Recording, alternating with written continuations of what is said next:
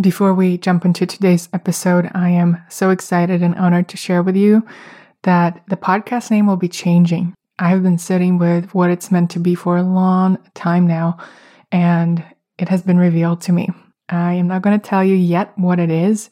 Know that I will be speaking more to it and recording episodes dedicated to it because it's a concept that is so expansive and I know will be in service of so many of us. But until then, know that you can still find the new episodes in the same podcast feed. I'm just going to be changing the name and the cover. So there's no new podcast to subscribe to. It's remaining the same. Just look out for a new cover and the story behind it. There is so much energy and potency behind it. And I'm very, very, very excited to tell you more and to explore that brand new realm of play with you. My guest today is Lauren Bongiorno. She is the CEO of Lauren Bongiorno Coaching, and she is challenging the current healthcare system and the world of diabetes management through her company's innovative health coaching programs, educational resources, and her book, The Diabetic Health Journal. She sits on advisory board for one of the largest diabetes tech companies, while her signature A1C shift method and together T1D community make her a leading voice in her industry. Georgetown medical students are currently researching Lauren's methods to publish the quantitative and qualitative results her clients see in her programs. She has been featured in the Today Show and so many other media outlets. And in this podcast interview, we discuss Lauren's T1D story, what led her beyond labs and into coaching, personal development, and yoga, feeling at home in social media and in your business, trusting divine timing behind the scenes of Lauren's diabetic health coaching business, holding a vision for who you need to be to accomplish what you have chosen, how to choose a coach questioning your mind, energy management, Lauren's experience with hiring people and the lessons learned, the importance of making space in your life for what's next before you know what that next thing is, and behind the scenes peek into Lauren's product suite and her core products and funnels and all things architecture of business. Before we dive into the interview, here's a word from our sponsor, a company that I personally love and use all the time and could not recommend enough. This episode is brought to you by one of my absolute go to marketing tools, Tailwind. Pinterest scheduling with Tailwind helps you grow your business with more traffic so you can spend time doing what you love. You can create your pins right from your Tailwind dashboard. Tailwind Create is a brand new tool from Tailwind that allows you to create beautiful pins faster than ever before. You can generate, personalize, fine tune, and schedule pins to drive traffic to your content in no time. If you haven't tried Tailwind yet, go to tailwindapp.com to get $30 off a paid plan. That's T A I L W I N D A P P dot com slash woke and wired to get $30 off your paid plan.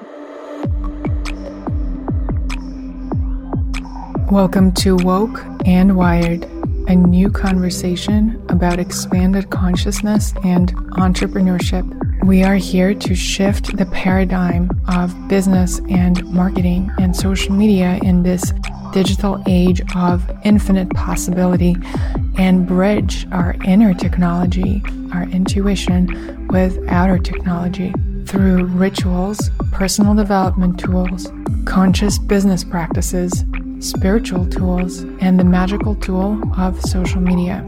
I am your host, Xenia, storyteller, conscious social media teacher, speaker, and a multidimensional traveler. Welcome to the new paradigm.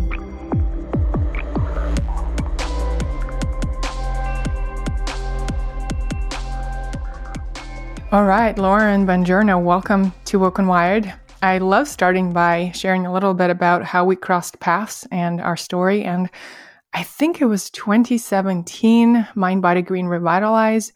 And if I remember correctly back then, you hadn't yet niched down to speaking about diabetic health coaching and that whole world. I think you were just talking about yoga and health coaching and I was like this Instagrammer and we might have even gone into the field at some point and taken yoga pictures of each other. You remember any of that? You know, it's so funny. I could not pinpoint where we met and you're right. That's where we met. We were in Arizona. It was yes. in Arizona, right?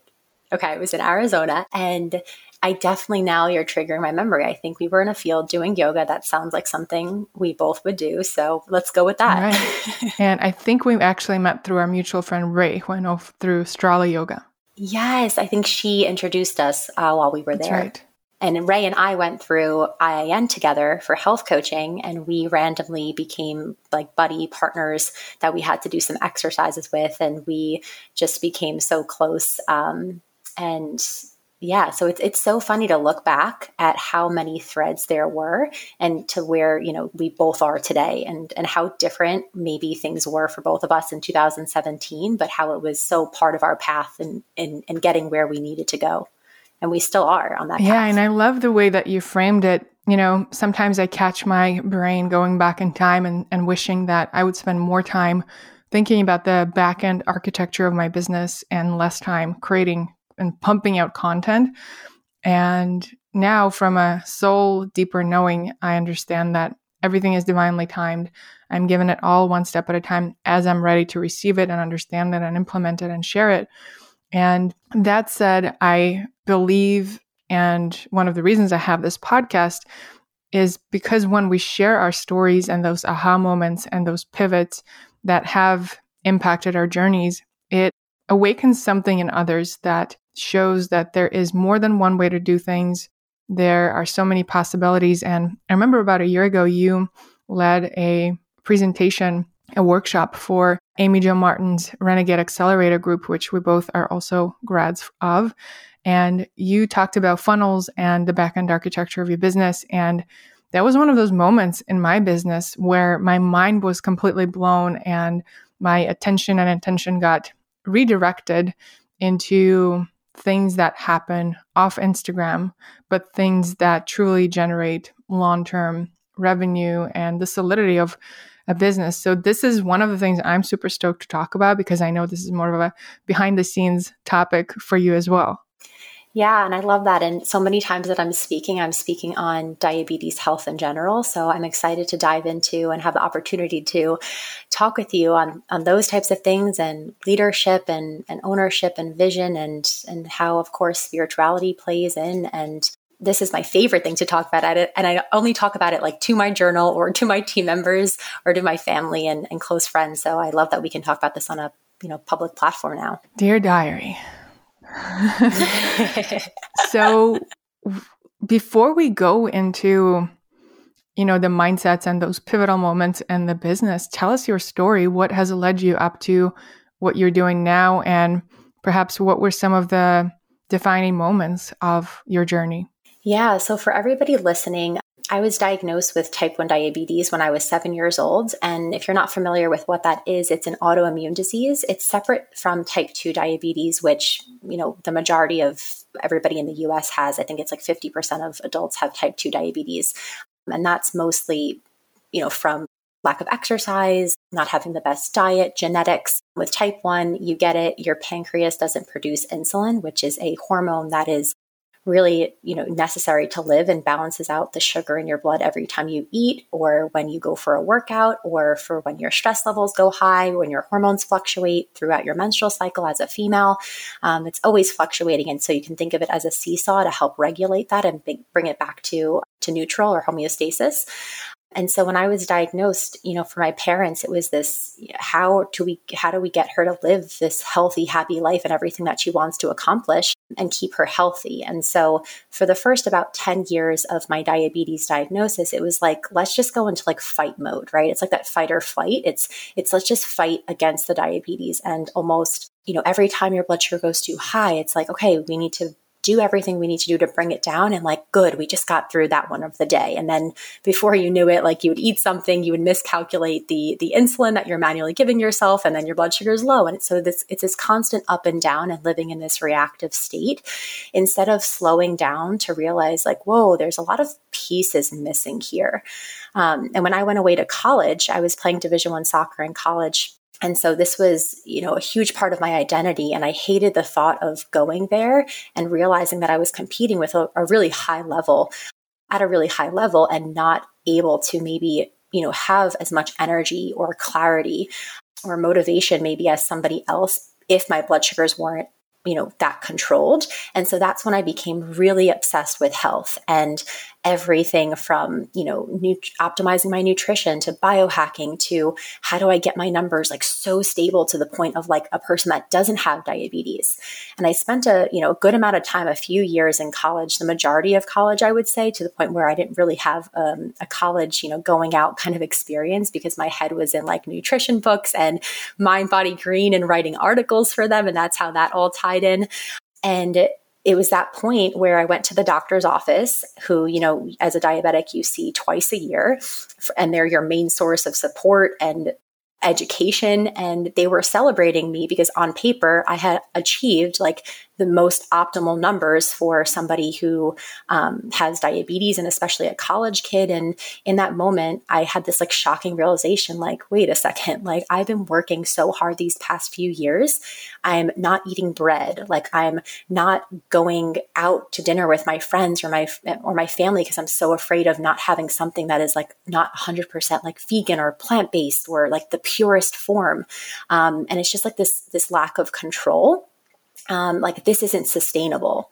And that's really where my shift into, I guess, coaching and personal development came in because I realized that, wait, the majority of what the medical system is telling us is like lab work on paper, nutrition, exercise, like just optimize your numbers and like you're good to go. And I really realized that it's so much more than that. And I also felt like really alone and isolated throughout that whole entire process because nobody was talking about like the emotional impact of a traumatic event, right? And living with a chronic illness or the the mindset that's required every single day to find balance between taking care of yourself but also living your life. And during that stage, I really fell in love with yoga. And if you look back and scroll back to all my early Instagram posts and kind of how I got into the, you know, quote unquote influencer world or early social media days, it was through yoga. And that that understanding of like there's this connection between your mind and body and you can't just like fight yourself with diets all the time and doing things that really aren't serving your body. And if you're feeling misaligned like that's your body signaling to you like you're not on the right path in a way. Um, and so i really learned how to listen more to my body. Um, and now kind of you know over the past six seven years what I do is uh, my company essentially helps people with type 1 diabetes all around the world take ownership of their body and of their diabetes holistically in the support that they're not getting from our current healthcare system. And it plays a big role of the shift that you saw in knowing me from what I used to post on Instagram and now what I post today and how I use social media. I use it very differently today than I have in the past. And it feels so at home and, and just right. And so we're helping people, yes, be more educated on understanding their bodies, but really ha- helping them build sustainable tools and strategies so they don't feel like their life is such a battle and they're not waiting for a cure, right? Because we're all going to hope that there's going to be a cure one day, but we can't wait until then to live our lives and to feel healthy and happy and be able to take care of ourselves so that we can live out our purpose and be the best for ourselves and for the people around us. What do you think people who don't have direct experience with type 1 diabetes most misunderstand? I'd probably say that a lot of people think that because they can't visibly see really what's going on for the day to day, that it's not as hard to manage. So, for instance, most people think, oh, you just eat and then you give yourself insulin and you're good to go. Where I can name off, you know, over 50, 60 factors on a daily basis that could influence and fluctuate your blood sugar from like how hot it is outside to allergies, like all these factors. And so it can get very like overwhelming. And we do a very good job most of us as as hiding it because we don't want to be a burden on other people I wouldn't say everybody, but that's the majority of what we hear from our clients is like, I just have kind of, you know, struggled with it and thought like this is the way my life had to be. And I don't want to ask for extra help, or I should know how to deal with this on my own, or I don't want to burden the people around me and like interrupt their lives as well. So it's it's an invisible disease in a way. You know, it's such a gift, and I'm full body goosebumps present to the gift that you are giving to the world by courageously choosing to pioneer this industry in a totally new way. And with that, I'm curious, you know, at what point do you remember that moment where you recognized the difference you were able to do for make for yourself and decided to choose that to be something that you offer others? And how did it unfold from there? Because you know from there it could have gone so many different ways from just doing one-on-one coaching to group programs speaking and you've chosen all of it and you've successfully outsourced a lot of things so that you are able to make the biggest impact. So let's go on that journey yeah. So today, right now, we're at the stage of I have a team and we're growing. We just added three people, you know, this year, and it's a lot of, of challenges. Um, but I look at just like you said, you know, kind of where I started, and I realized that there wasn't this like one moment it's just the compounding moments of realizing like oh we're helping so many people like how can we continue you know there's there's 1.3 million people with type 1 diabetes just in the US. And it's like we've served, yes, thousands, but like we want to help the millions. And the only way to do that is to really disrupt the current system that we have, right? And you know, I got to a point, I think a big turning point for me was this realization that Instagram doesn't need more influencers sharing polished polished misrepresentation of real life, right? Like we need disruptive leaders working to empower communities to take ownership of our failed systems. And in this case, it's our, our failed healthcare system.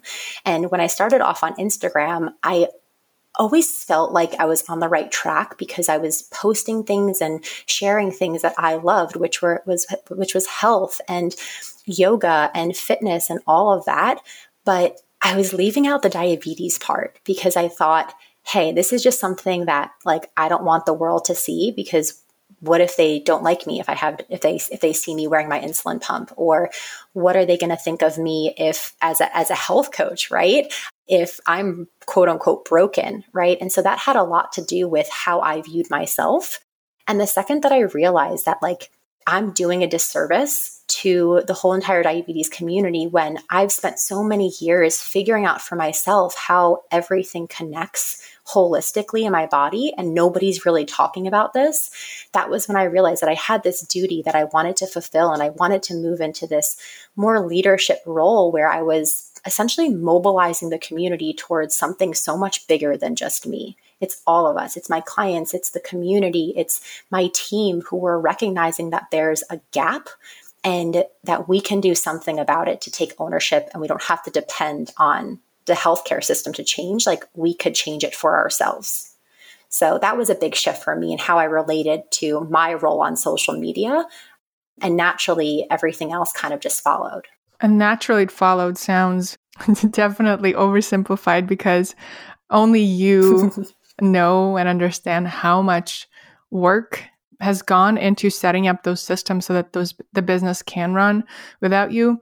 I hear what you're saying. It does have a totally different feeling to it when you are in that flow of your own unique path and mission. It doesn't feel forceful. It feels almost effortless. Yes, it still gets hard, but there is this sense of just always being supported and always things show up exactly when you need them, even when it's not when you want them to show up. But it, part of it, you know, I think is this just trusting your unique path. What is your experience with that? Yeah, I agree with that. And there have been so many challenges. And, you know, a, a, part of my journey too has been really getting to know myself and how I operate. And through astrology, I've realized I have a lot of water in my chart. So I'm very emotional. And so it's also been detaching myself from the daily outcomes or quarterly outcomes or yearly outcomes and, and seeing it as exactly like you said, like trusting everything that it's unfolding how it should. And at the end of the day, for me, it's really about holding the vision, right? Holding the vision of who I need to be every day for the community and for my team and for myself. It's holding the vision of what I want the healthcare system to look like and how people with diabetes from the second that they're diagnosed what should their support look like and what should their journey look like and how can we help change the trajectory of where they're going right? It's it's it's holding the vision every single day and knowing that obstacles will show up but with that also a ton of opportunities are going to show up. And if you're stuck on the obstacles you're not going to have a chance to see the the opportunities that are in this you know side mirror what has your experience been with um, credentials? You know right now you've achieved so many things including georgetown medical students researching your methods which is absolutely incredible and i see you for that and congratulate you on that.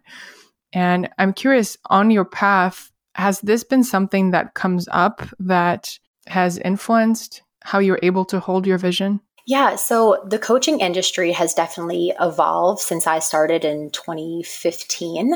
Um, and it's definitely more recognized now than it was back then. And to be honest, when I first started, you used the word pioneered earlier. And I don't believe I was the first one to start coaching in the diabetes space, but I was definitely one of the you know, four or five handfuls um, in the country doing it, or at least that had a presence on social media and was kind of going into that area.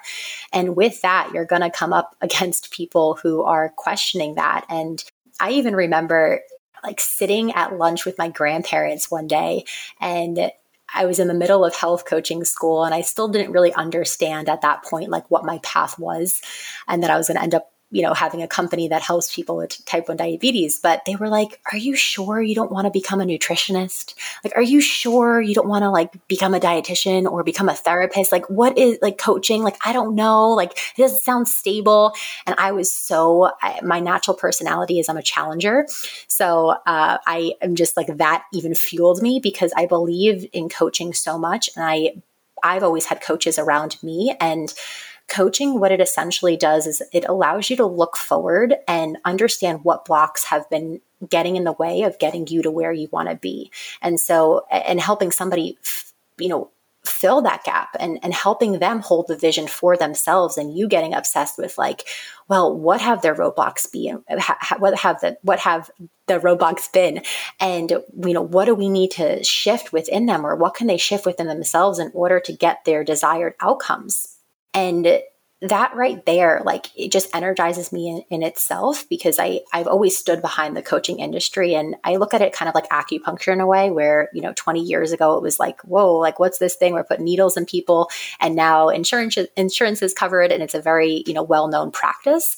Um, and so i'm a nationally board certified health coach. So after i went through iin a few years later i sat for my boards and now we're actually working towards having npi codes which allow you know insurances to be more integrated with our practice and our clients which is going to be amazing. So i've definitely come up against some people who haven't under you know early on haven't really understood the place of coaching but at the end of the day like we've have hundreds of clients come through our programs. It's like the results speak for itself. Absolutely. I'm so with you you know. The reason i'm asking this is one of the stories that comes to mind that has been very inspiring in this realm is Rick Doblin, the founder of MAPS, Multidisciplinary Association for Psychedelic Studies. When he started being a therapist, I believe he started by holding therapy sessions for couples with MDMA. And he could have chosen to be an underground therapist, and that would have been enough because the change that was being created from it was incredibly impactful but he knew that to truly make a difference and make this down the line legal, which by the way, it is becoming to be legal as of this year, um, he needed to become part of the system. So he chose the long journey, and it took over, I think, 30 years of being within the system and learning those ways to create a systematic change on starting in the US, but really on a global level. And that story just blew my mind how humbling and courageous it can be to acknowledge the systems and be able to work with them. And what you're mentioning about those NPI codes and being able to offer your services as part of people's insurance, that's just such a huge, huge, huge accomplishment. Yeah, and I think anybody who's challenging an existing structure or system is going to have people who question it and want to see the bad in it. And I really do believe that those people that I've come up against are not just challenging me, they're they're challenging anything that's against their views of what the world should be or what the world is. And you kind of have to just forge on forward, especially if you believe in that vision that you have so much. Absolutely. So you mentioned your programs. What when you started offering coaching, what did it look like then and what journey has it taken and what does it look like today? Yeah, so I started as you know, with just one on one coaching programs. And they are so powerful, right? To be able to sit with somebody for three to six months on a regular basis and and help them get to where they want to be with their blood sugars and with their confidence and they're identifying their patterns of their body and i was never exposed to community as a as a child in the sense in around in around diabetes. So I never went to special like diabetes camps. Like for my parents say, like I they asked me and I just never wanted to go. Um, and so when I kept toying around the idea of group coaching programs, I was just like, oh, people like they're gonna want to want they want one on one support. Like they're not gonna want group and to be with a bunch of other people. But then it was at a point where like I was burning out and I couldn't take more one-on-one coaching clients and one of my biggest values in life is is impact.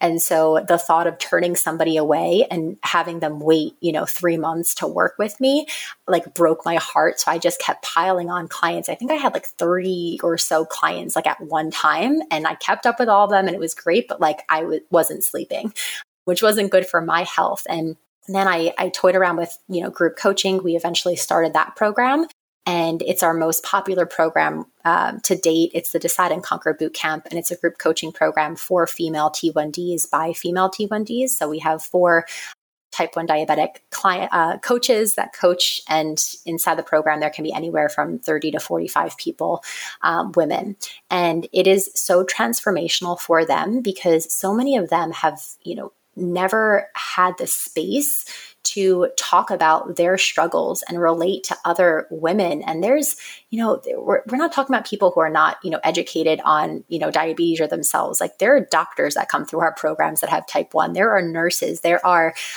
engineers, lawyers, stay-at-home moms who they are juggling so much and they they need support on on taking care of their diabetes.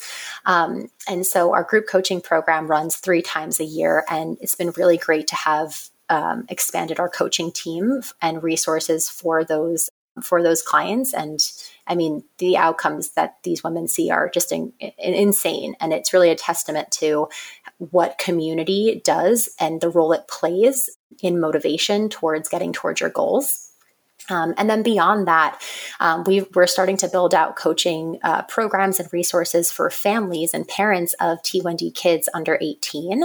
And they're a huge part of the community as well. So, a lot of people are diagnosed with type 1 as children, some later on in life for sure, but I would say the majority as as kids. And my parents would have loved to not just figure out everything on their own or take 10 years to realize, oh, hey, like the endocrinologist maybe isn't telling me everything that I need to know, and I need to learn things on my own for my child. Um, and then we have some online courses, and right now we're building out something that's launching later this year in 2021 in October that um, we're really excited for. We're having a big rebrand, and we've been working on it for a while now, and this is going to be like a really great resource for people kind of coming to our brand and being like, I don't know if I need coaching yet, but like I need to start here and there's so much to learn. Where do I start? And so we're really excited to be able to launch that. But we're always innovating, always really understanding our community and our audience. And something that I didn't necessarily take time to do early on because I just dove into one on one coaching. And it didn't take a step back to really say, like, how am I relating to the community? It's more than just my personal journey and assuming everybody had the same journey as me, but understanding there's different archetypes of people who come through our programs and making sure that we're supporting all of them. That is so inspiring. Lauren, there's two different directions that I would love to go, and I'm going to let you choose where you want to go first. The first one is what are some of the trainings, mentors, mindsets, programs, anything along your way that has you know, created this support for you both to have the mindset to continue showing up and trusting your vision, and two, offered I guess I'm wrapping up the question into one, so making it easy here. You know, what what were some of the things that educated you or, or, offered support on specific structure, you know, from building funnels to building out effective programs and just setting up a business in a way where you can manage it effectively? Hmm, I love that. There's so much to dive in there. So I would say out of like like I alluded to earlier, I, I always I'm a big believer in coaching. Uh, so I always have coaches around myself and personal and also for business. And the biggest lesson I've learned about mentors and coaches are for me specifically is I have to find people who truly believe in the impact that I'm making and that my company we're making together and believe in the mission and the vision of the company. So our vision is big. It's to be the largest disruptor in the diabetes healthcare space. Um, and in the majority for the majority of coaches that I have had, they have been so aligned with that and, and really looking at the bigger picture. And then there has been a few coaches along the way who the impact of our relationship wasn't as great as it could have been because it was more of a transactional relationship. And I did learn things from them like operations in a business and, you know, team members and what gaps needed to be filled, but it wasn't the thing that moved the needle forward so tremendously. Um, for for me and myself and i'd say that for the majority of my journey over the last, you know, throughout my 20s, I'm turning 28 in a couple months. And so from let's say age, you know, 23 to 26, it was a lot of looking outwards and getting like ne- what's my next step? What's my next step? It's a lot of like figuring out and help and having those mentors and coaches help me figure things out. And now i'm at a stage where my mentors don't play that as great of a role in the day to day or like step by step, but they are really supporting me in helping me tap into my inner resources and making decisions uh, for myself um, and and trusting myself to make those decisions. Right now, it's not only making decisions for you know how am I going to help support my clients, but I'm managing a team of eight people and then more contractors that come in and out along the way. And so for them, it's it's how am I helping them elevate um, how am I helping them support them in doing the best job that they can do? Um, and so there's a lot of of of, of that, um, and that's been super valuable because there's nothing more impactful to me than being able to trust yourself and your instinct and your gut. So powerful. And I remember when years ago on Breakfast Criminals Instagram, which is now at home at Xenia, I used to do weekly takeovers where people from all over the globe would take over the account and share their morning routine. And I remember when you took over, what has really stayed with me was some of your mindset practices. You know, I think one of them might have been standing in front of the mirror and like pumping yourself up for the day. And I think you had referenced uh, Tony Robbins at some point. Will you speak to what are some of the practices that still feel alive for you now? And what are some of those rituals that allow you to show up as your best self every day? I remember being on that podcast, and I, I mean, um, on your Instagram takeover, and I thought you were going to say your biggest takeaway from that was the truffle salt that I put on my eggs every day because I remember you messaging me being like, "Oh my gosh, me and Eric got the truffle salt." I did, so I good. did, I do still do that. I just didn't remember where it came from, but I still have that truffle salt in my cabinet right now. Oh my gosh, so funny. But yeah, I, I, think part of a big part of my ritual and and things that have stuck from me, uh, stuck with me from those early stages of getting into personal development, which for me started with Tony, where you know a lot of people do start their journey, but it's been around your limiting beliefs and understanding like the stories that you're telling yourself and questioning them um, one. And that's something that i'm you know do on a regular basis is i'm journaling or meditating in the morning and seeing what comes up and, and questioning my mind rather than just being inside of it. Um, and then two really really big on energy management. And so every morning i kind of take 15 minutes to go over my calendar for the day and for the next day. And i'm making sure that it's aligned with my energy I have a type of energy where I I need space to rest. I can't do too much in one day of like big tasks.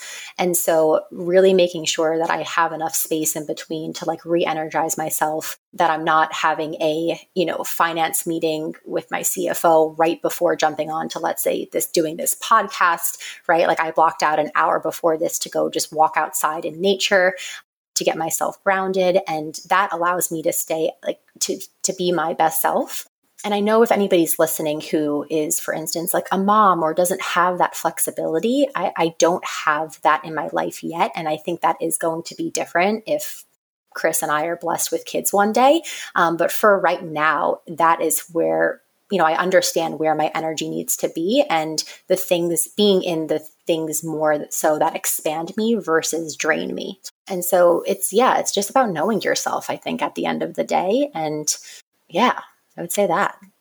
What was your, I want to get more into cabin life and nature a little bit later, but for now, um, more business conversation. What was your first hire and what difference did it make and, and how did you choose what your first hire is because i know you so beautifully speak about the different roles that even a ceo can play in the business and how important it is to intentionally choose that so what is your role and how have you been outsourcing and hiring things out from there yeah, so I this you're good. I'm a good person to ask because I've I've made mistakes along the way, but now I'm so clear on how my team is going to continue to be built in the future this plays in a little bit to human design, not to go like too in that direction, but I'm a projector. And so a lot of things naturally, I realize when I try to force things and I go put things on like LinkedIn, for example, like that just doesn't work for me. And so, really, just getting clear and talking about it and having conversations with like my my mentors or my current team and and having those conversations of like this is the person i want to call in um, i would say like i'm a pretty powerful i guess manifester. And if i can get really clear on something like it generally will unfold in in some way or another. And so my first hire was me frantically like just being like, I'm doing everything, right? I'm wearing a thousand different hats. This isn't sustainable. This was like one on one coaching days. Um, and my, a friend from like my childhood, her name's Amanda. Hi, Amanda, if you're listening. But Amanda, who I knew for for years growing up, where she was a person that we would always come like in and out of my life a little bit. We played soccer as children, and she reached out to me after you know following me on Instagram. Uh, I think it was 2000 and 2019 and she was like lauren like i need some of your good vibes. Like i'm so miserable at my job. Like can we go get you know dinner? And so we went and got dinner and i was like you know let's take out i'm a very like you know execution kind of person. I'm like all right we're going to take out a list. What are the things you enjoy? Where are your, what are your passions? What do you feel are things that light you up? What are the things that don't light you up? And what she realized was like everything that lit her up was something she wasn't doing in her job. She, her background's in corporate fashion and project management. And so all the things that she did love was health and helping people and cooking and nutrition and and all of that and exciting and like room for growth. Like a growth is a big value for her. And I was like, okay, well, you got to quit your job. And so I gave her a deadline. I was like, you're quitting your job, you know, in a couple, I think it was like May 31st, I want to say and that's it. And you don't have to know what your next steps are, but you have to clear out space in your life in order to call in what you need. And it's very scary, obviously, for somebody to leave their job and not have a next step of a plan. But she ended up doing that. And she had so much space in her life. She started taking some online courses through actually Mind Body Green. I think it was a functional medicine course. She went to health coaching school online for six months. Um, and we would meet in the city twice, two, three times a week and kind of co work together. And I quickly picked up that she was, you know, great at Google Excel and all these things that, you know, areas that I wasn't great at. She complimented. So I would always be like, oh, hey, Amanda, like, can you pause your video? Like, can you help me with this thing? Can you help me with this thing? And I think after like a month of doing that, she kind of was just like, hey, like, I don't know if like, you how you feel about this, but like, can I actually intern for you? And I was like, absolutely. Like, let's let's see how this goes. Kind of like had no idea that this. I thought it would be a stepping stone for her. And so it's a couple years later, and she hasn't left, and she's our operations and project manager, and she is just like epic. And um, everybody who followed after that came kind of through the same way where they reached out to me and were like, Hey, like, do you, do you like, I believe in your vision and like, I love what you're doing. I just, I, I want to get inside your business and understand and like, how can I help? And it starts off as more, less than like a transactional relationship and more of that like bigger picture, like, where can I fit in here? So Amanda was my, my first hire and she was as some people would say, kind of an integrator where she was doing a lot of different things. But interestingly enough, it got to the point where she became me juggling a thousand things and getting drained and crying because she's like, I can't handle all this. And that was a learning lesson for me of how you have to really look at your team and help them manage their energy as well and where their expanders are, right? Like she was doing things that were draining her. And even though, let's say, somebody else on the team who we eventually brought on, like it actually energizes them, it doesn't drain them. Like that doesn't mean it's the case for Amanda. And so she went from juggling a bunch of things to now she strictly focuses on, you know, XYZ. And then after her, it was hiring who is now our director of coaching, Jess. So she does coaching and enrollment for us. Then we have a content manager who is actually a past client. We have two coaches who they were actually both past clients. We have an administrative assistant a CFO, and uh, trying to think. Oh, and a copywriter and editor. So um, a bunch of different roles that that help us. But it's it's an orchestra. It's a machine, and it's really about we're in the building stage still. Like, even though you have all these people, it's like more people, like, if you want to grow, like, you're going to have more challenges and more problems. And it's just about knowing how to navigate them. Are you the one managing everyone, or what is the structure there? And how how do you stay in touch with the team and how does the whole team stay in touch with each other as you move forward in commitment to the vision? Yeah, absolutely. So I I wouldn't say manage, but I touch base mostly and oversee the work of our managers and directors.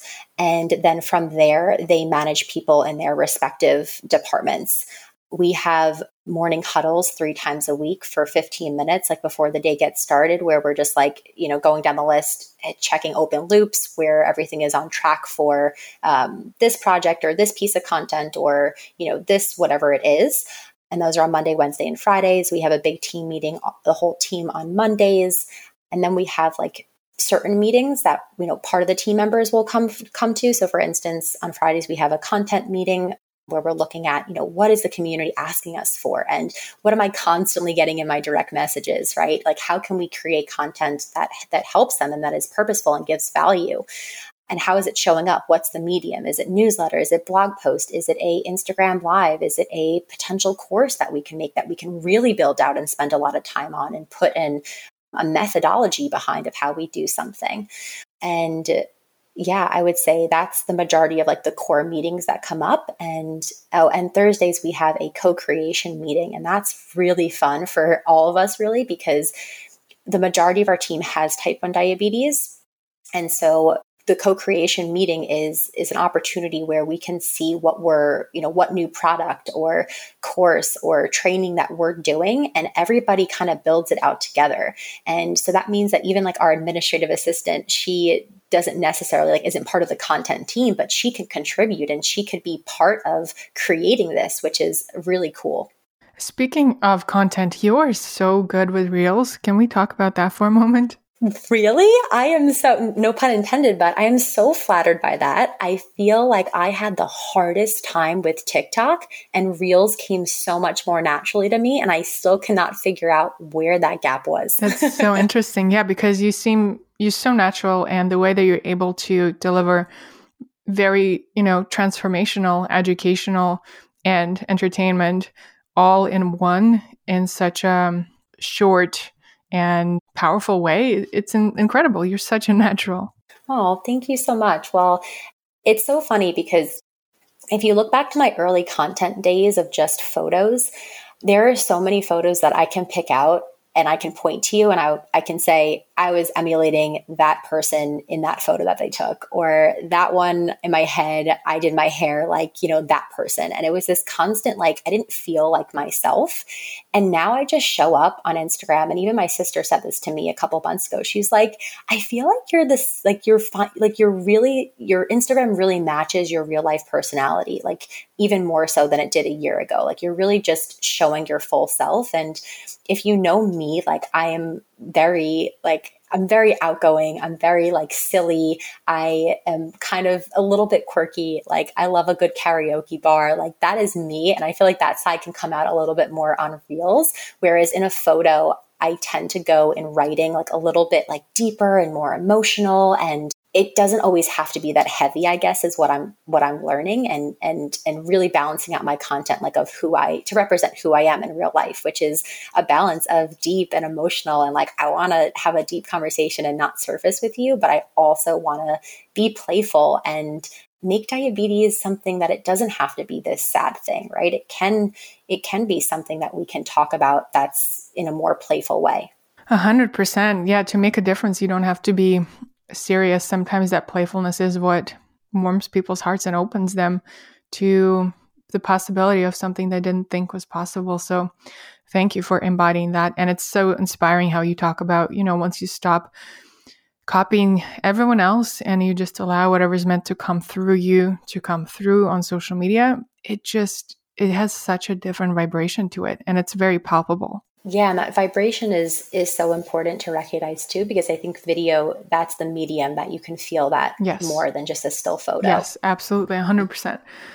Okay, so there's uh the place that I'm super stoked to talk to you about, and to me it feels very playful. Probably to most people it feels very serious but it's funnels and this question of how do people find you? Is it those reels?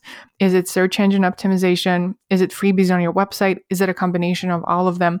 What have been your learnings from that? And also, you know, a little bit of a glimpse of what what are the offerings you've mentioned the group program um, is that the one that takes up most of the business or are there other ones under the umbrella yeah so when you look at product product suite, you want to either think of your, you know, uh, your products as eventually getting to a place where it's a core product and it's a core driver for the company, or like you're killing it, right? And you're and you're getting rid of it in its evolution. Um, and so our DCB currently like is a core product, and everything else are that are currently there are either star products or things that we're going to be getting getting rid of. And the idea is to, to channel those star products and really look about how can we turn this into more of a core product. And the biggest thing that i've learned and i think you asked me this earlier and i forgot to answer about what's like the greatest thing that i've learned through the process of all this and it's that people always they don't always know what they want and they don't always know that they're struggling. It's kind of like you have to show them a little bit of what like could be and what um, and where they are at now and really speak to their like really subconscious beliefs or not even subconscious but like their mind when they're super quiet like laying in bed at night because throughout the day it's like work and we're busy and this and that and it's easy to be like I'm fine like this is this is life it just is what it is where really talking to them like to their heart space and being like you know just their their pain points and really getting into that and understanding the person is really important and then being able to create solutions to those problems to make their life better and create that impact. So at the core of like how people i think come into our ecosystem mostly through social media. And I think that the first thing that is getting them attached to, let's say, me or the brand is like looking at me and saying, wow, like she's on Instagram wearing her insulin pump and is not like ashamed of that. Or she is going to exercise or going on a random run or a Peloton ride or to yoga and switching up her exercise and she's having stable blood sugar numbers. Like, I want that for myself. And it kind of shows them the gap a little bit of maybe where they are and what's possible for them. Um, and so a lot of our free resources are things to kind of just get them get them going on their own of recognizing like putting down to paper like what their goals are and like the gap between where they are and where they want to be And then, of course, like little tips and little tricks that they can see success with on their own. So, for instance, something we do in the community um, is what I call sugar squats. And it's just this fun name that I, you know, I don't even know who came up. I don't think it was me. I think somebody in the community named it sugar squats, but I was showing myself on an airplane doing squats in the bathroom because it lowers your blood sugar. And when you're sitting for long hours on a plane, your blood sugar rises. Um, and so that's something that is anybody can do is it's a body weight squat. It's just going up and down obviously 50 times to activate like your biggest muscle groups but it empowers them to realize like in that moment like wow there's something i can do today that like i have control over. So it's really energizing them in those early stages getting them to see like i have control over my outcome.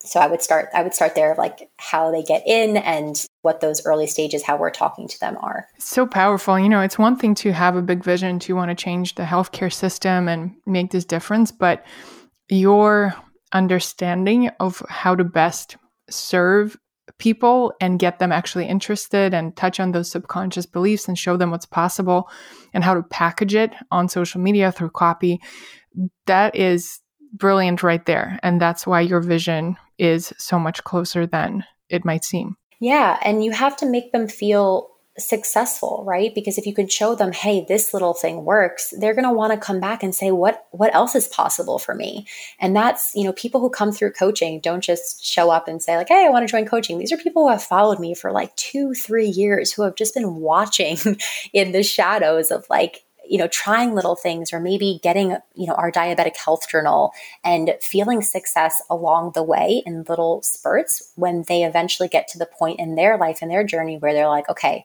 I'm like, enough is enough. I'm tired of struggling on my own. Like, I'm ready for this bigger transformation and to dive deep. And it's that trust right you're building trust with your audience and that's what content is right it's it's building trust with your community over time and paying attention to them and letting them know that like you value them and you're here for them.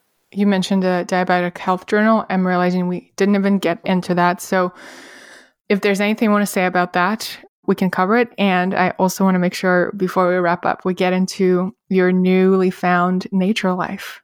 Ah, nature life. Yes. Well, the diabetic health journal, I think it connects actually because so I grew up on Long Island in New York, which is suburbs.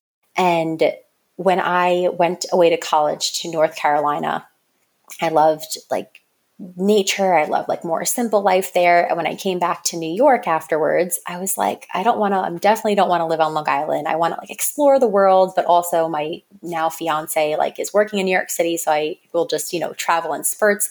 Like let's ground down in New York City.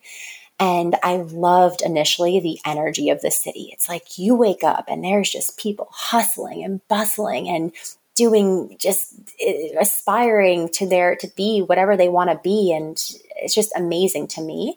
Um, and i thought that that would energize me but however it actually brought me out of balance. Um, and i my cortisol levels were extremely high living in the city. And what I found was every time I was trying to create something, whether it was a new program or just brainstorming or visualizing on like, what is the future of my team going to look like? And how can we create an impact? Because I just, I can't do this by myself. Or how I want to create this journal, which today is the diabetic health journal, which it's, you know, thousands of people around the world have it. I was always finding myself escaping, like planning these mini retreats to Joshua Tree, which is where I wrote the, oh no, I didn't write the diabetic health journal in, in Joshua Tree. I created the A1C shift method course there. I went upstate to Woodstock to create the diabetic health journal or i would go to you know joshua tree or go to utah or colorado and i always felt myself escaping and it was like i got to the point where i was like why am i like only escaping to these places and like I'm getting the most creativity done and expansion done and vision there. Why, what would happen if I just had nature all around me and like more serene energy all the time? And so when COVID hit last year in 2020, Chris and I, our wedding plans kind of got stalled a little bit. We got engaged October of 2019 and we shifted to like, let's, let's start building our life and get a house instead. And so we had very clear intentions of what we wanted, which was like a lot of just property and space and like not houses on top of each other. Um, and we sacrificed like a new build you know house for like an older house that we could redo over time but on um, you know over an acre of, of property. And so that was something where we you know the house came to us in the matter of you know went on the market an hour later. Chris's mom at 6 a.m sent it to us we looked at it in photos. We're like yep that's the house. After looking at you know months of houses we put an offer in on the phone because we were in the city and two days later we had it. Um, and so we moved in earlier this year and it is just like a totally different energy and you're, you're just there's so much less clutter energetically where i'm so much more grounded so much more connected to myself. It's just my stress levels are lower. There's birds chirping in the morning instead of trains and subways that you hear or taxi horns. Um, and for me and my body, like this is where I'm at peace. I'm so with you. It is so serene. I remember when we decided to move to a cabin outside of New York City.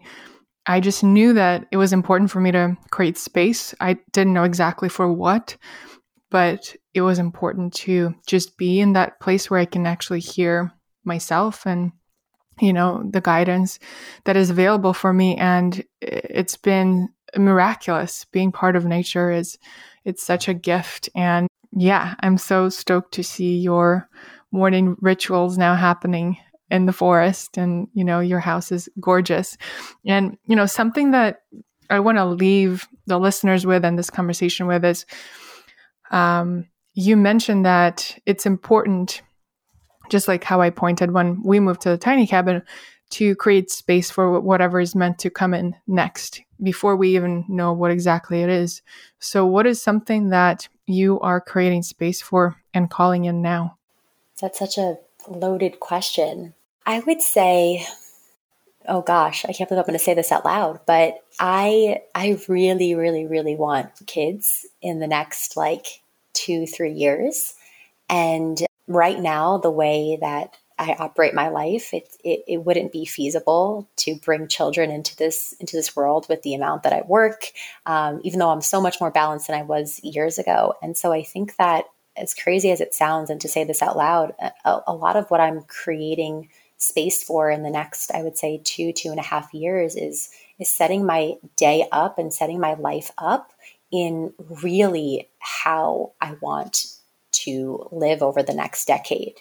Like I have freedom in my day, right? I can wake up. I don't have to be somewhere in an office at 9 a.m., but I'm accountable to a lot of my team and to now travel's picking up. And it's my life of how I want it to be today. But what does that look like? Um, when there is you know you're you're building a family because the amount of time that it takes to build a business i can only imagine what that is to build build a family. So um, i really really feel closer now than than ever to relating to moms who have or parents who have careers and don't want to give it up to just be not just be a mom but to um, you know give up their business and something that they love and they want to be able to be a mom as well and do it just as as well if they had you know that was the sole just focus of their entire day. So um, I really admire those people. I'll look up to them um, for this next, you know, couple of years and, and what that's going to look like. But it's going to be a challenge, but I'm looking forward to it. It is so beautiful, Lauren. Your vision is safe with us and may it be so in divine timing. And before we officially wrap, is there anything that I did not ask you about that you feel called to share? No, I think we hit so many beautiful things. And I just want to say for anybody listening who doesn't feel like they have found their purpose, just follow the things that bring you joy and trust really that it's unfolding exactly how it needs to and that you're always being guided. Um, and if there's anything that I can help you with in the space of diabetes, feel free to send me a message on Instagram um, or even in business development or anything I can do to add value to your life. Don't hesitate to reach out. And thank you for listening. beautiful, listening. Lauren. Thank you so much. Have a beautiful weekend in nature, and I'll see you on Reels. Thank you so much. If you enjoyed this episode, share it with a friend. And if you are curious to learn more about human design and how it applies to social media and how it can be a powerful tool to assist you in finding out what is true for you when it comes to showing up online in a way that energizes you, check out our human design and conscious social media workshop on conscioussocialmediamethod.com. I taught it with Nikki Braffman, who is a human design expert and my guest on episode 114. And it's definitely one of the most powerful episodes, conversations out there to practically help you identify your own energetic waves and values of how you show up online.